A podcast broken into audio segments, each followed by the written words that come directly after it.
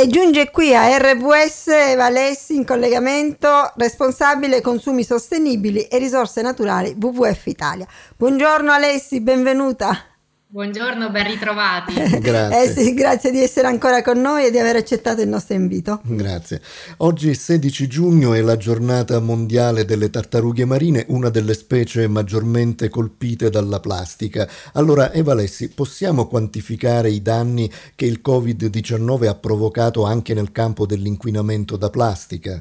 Il Covid-19, oltre ad aver messo in ginocchio un pianeta, ha anche esacerbato il problema della plastica perché con, le nostre, ehm, con il lockdown le nostre abitudini sono cambiate. Abbiamo cambiato il modo di fare acquisti, tutto imballato, abbiamo un consumo di mascherine che sono ehm, fondamentali per la nostra sì. salute, ma sono veramente tantissime. Questo ha fatto sì che l'inquinamento da plastica e soprattutto quello che finisce in mare diventasse veramente ancora più grave, quindi è un, un problema che con il Covid è andato veramente peggiorando.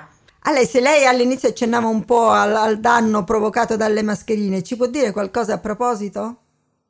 Esatto, le mascherine sono quelle monouso che usiamo quindi tutti i giorni, sono realizzate in fibre di plastica e vengono utilizzate proprio per difenderci da questo virus e sono sacrosante e fondamentali. Si parla però di 7 miliardi di mascherine al giorno a livello globale, solo in Europa ne consumiamo 900 milioni al giorno, quindi sono 2700 le tonnellate di plastica che finiscono dai rifiuti. La mala gestione di queste mascherine e la dispersione acuiscono il problema della plastica. Queste mascherine infatti o galleggiano oppure comunque si trovano nella colonna de- d'acqua e piano piano con il tempo, con l'azione delle onde onde del sole disperdono le microfibre, sì. microfibre di plastica che poi vengono ingerite dalla rete eh, del, del, mare, da tutti i pesci, da tutti i microorganismi e quindi in realtà a poi ce li ritroviamo nei nostri piatti e nelle nostre vite. Certo. Qual è l'impatto della plastica particolarmente sulle specie marine? Ecco, la plastica sulle specie marine ha un impatto molto molto forte perché gli animali possono ingerirla in maniera involontaria oppure scambiandola con le prede, per esempio, sì, questo sì. è il caso delle tartarughe marine che scambiano i sacchetti e i pezzi di plastica galleggianti per meduse, oppure possono rimanerli intrappolati. In entrambi i casi, sia che l'abbiano ingerita sia che rimangano intrappolati, gli animali soffrono, vabbè, ci sono lesioni, ci sono blocchi intestinali, c'è una maggiore ehm, capacità di eh, ammalarsi, di avere delle ferite che possono infettarsi e quindi sì. il destino è quasi sempre quello poi di morire. Cosa possiamo fare per evitare ulteriori danni all'ambiente e ad animali splendidi, per esempio come le tartarughe marine?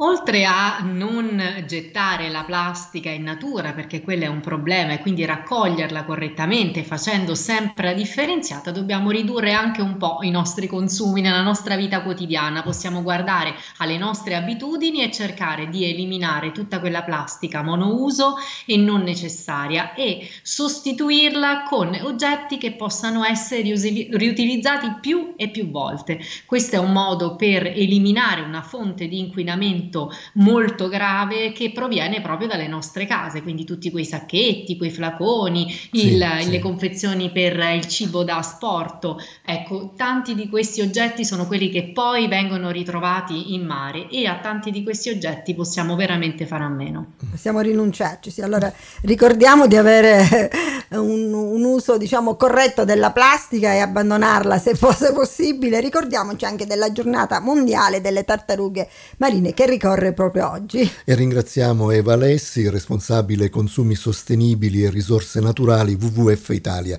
Grazie mille, alla prossima. Grazie. Grazie a voi, a presto. Grazie.